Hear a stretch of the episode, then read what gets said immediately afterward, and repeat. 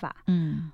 我我觉得的确，当很多人讲说，我们如果他如果对方他没有证照，但是他的态度是一副我是心理治疗，嗯那这的确会有危险性，因为心理嗯。治疗它会有很多很多部分需要处理，跟一般的课程还是会有点不一样，那个深度不一样。但是如果只是如果他说他要卖一个课程，嗯然后他卖这个钱，我嗯。我真的就偏向是有人愿意买，那就是市嗯。场是机制，所以，所以我我自己觉得说，就是就是，我觉得在在心理师这个这个市场也会遇到一个很大的困难，这个是我嗯觉得是事实，就是说，嗯，本身心理师的就业环境其实是很严峻的。台湾的心理哦师就业、对，因为说？因为像我们这些看起来好像过得还不错，基本来嗯。说都是自己早期自己在江湖闯荡，杀出一一一条血路，嗯。都不走传统的路线。嗯。如果你走传统，一开始就是在学校或是嗯。在、呃医院工作，你的就是资商的钱，就是拿到手手上的薪水其实是很低的。嗯，然后你真的拿得到这样子的现金，你的工作时间这么长，嗯。然后你又只能拿到这么少钱的时候，你有嗯。多少时间跟钱可以去让自己去进修，嗯让自己去找督导？嗯，因为像我自己那个时候督导频率其实找很高，我们找一次督导也都是要好几千块。那嗯你这样子的频率，你的薪水如果很低，你根本没有办法做这样的事，所以你就只能还是留在，你就不敢出去业界，嗯让市场筛选你，嗯你就只敢留在学校或哪里拿固定的薪水。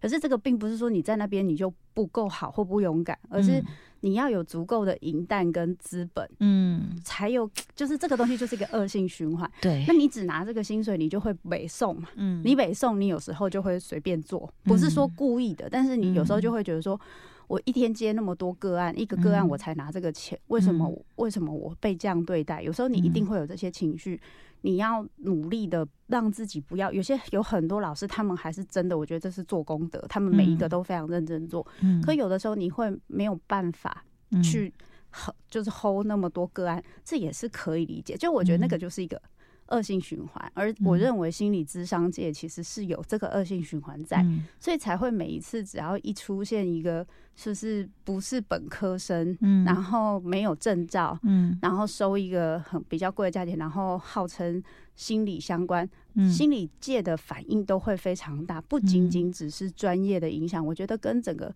这个这个就业环境它的、嗯。的这一个就是机制哦，嗯。然后还有一一起一开始的养成又要付出这么大的代价，可是你得到的成本其实是很不，就是其实你没有自己去想，没有自己去闯，你其实如果跟着乖乖，就是像刚刚嗯桃子姐讲，乖学生症候群，你这样乖乖的走，你其实常常会拿到不符合你付出的回报。啊，我现在觉得台湾有好多的那个机制都需要重新打破再重建呢。是，我现在讲这个东西，我不知道会不会害桃子姐的女人心事，被下面留言 hate 一颗心。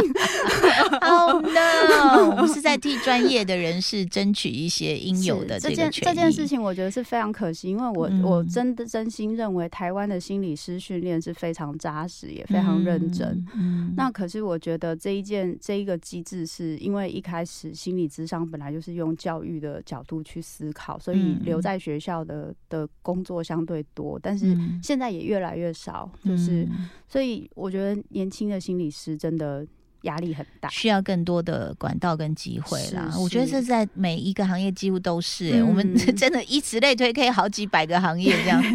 好，不过今天真的谢谢木子来哦，因为我我想他在这个这次的是口袋里的京剧卡，然后课程呢，你要不要再告诉大家一次，哦可以去哪里买你的课程？呃，如果大家对我的课程有兴趣，就是可以到知识卫星，或者是你 Google 搜寻全方位关系应用课，嗯那就可以看到，就是呃，我谈关于焦虑，然后嗯。谈关系的焦虑，然后从就是跟自我的关系，还有谈嗯。情绪勒索，然后谈跟亲子、伴侣跟职场的一个部分。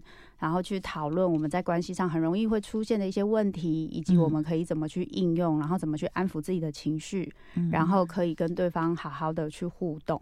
那大大概就是我我原本那时候桃子姐很感谢桃子姐那时候上让我也有讲分享这个课，嗯，然后那个时候是说预计十小时，现在应该会十几个小时，因为我一直录超过十，到底是几个小时呢？最后要看他们最后剪出来，他们只是一直在尖叫说老师超过时间好多。但是 我觉得其实不用考虑太多啦，因为像其实我们今天这期 podcast 很长的原因，就是我听到太多听友跟我 complain，不是我要听你，你每次都二十几分钟就结束，太短了，害我不能睡觉。我说你攻下，那是要很多人是听 podcast 睡觉，你知道吗？就是他说快睡着了，对，然后就没了。然后我说好，那我们这集希望大家能够好好睡哦。太棒了，好，谢谢木子，谢谢桃子姐，谢谢，拜拜，拜拜。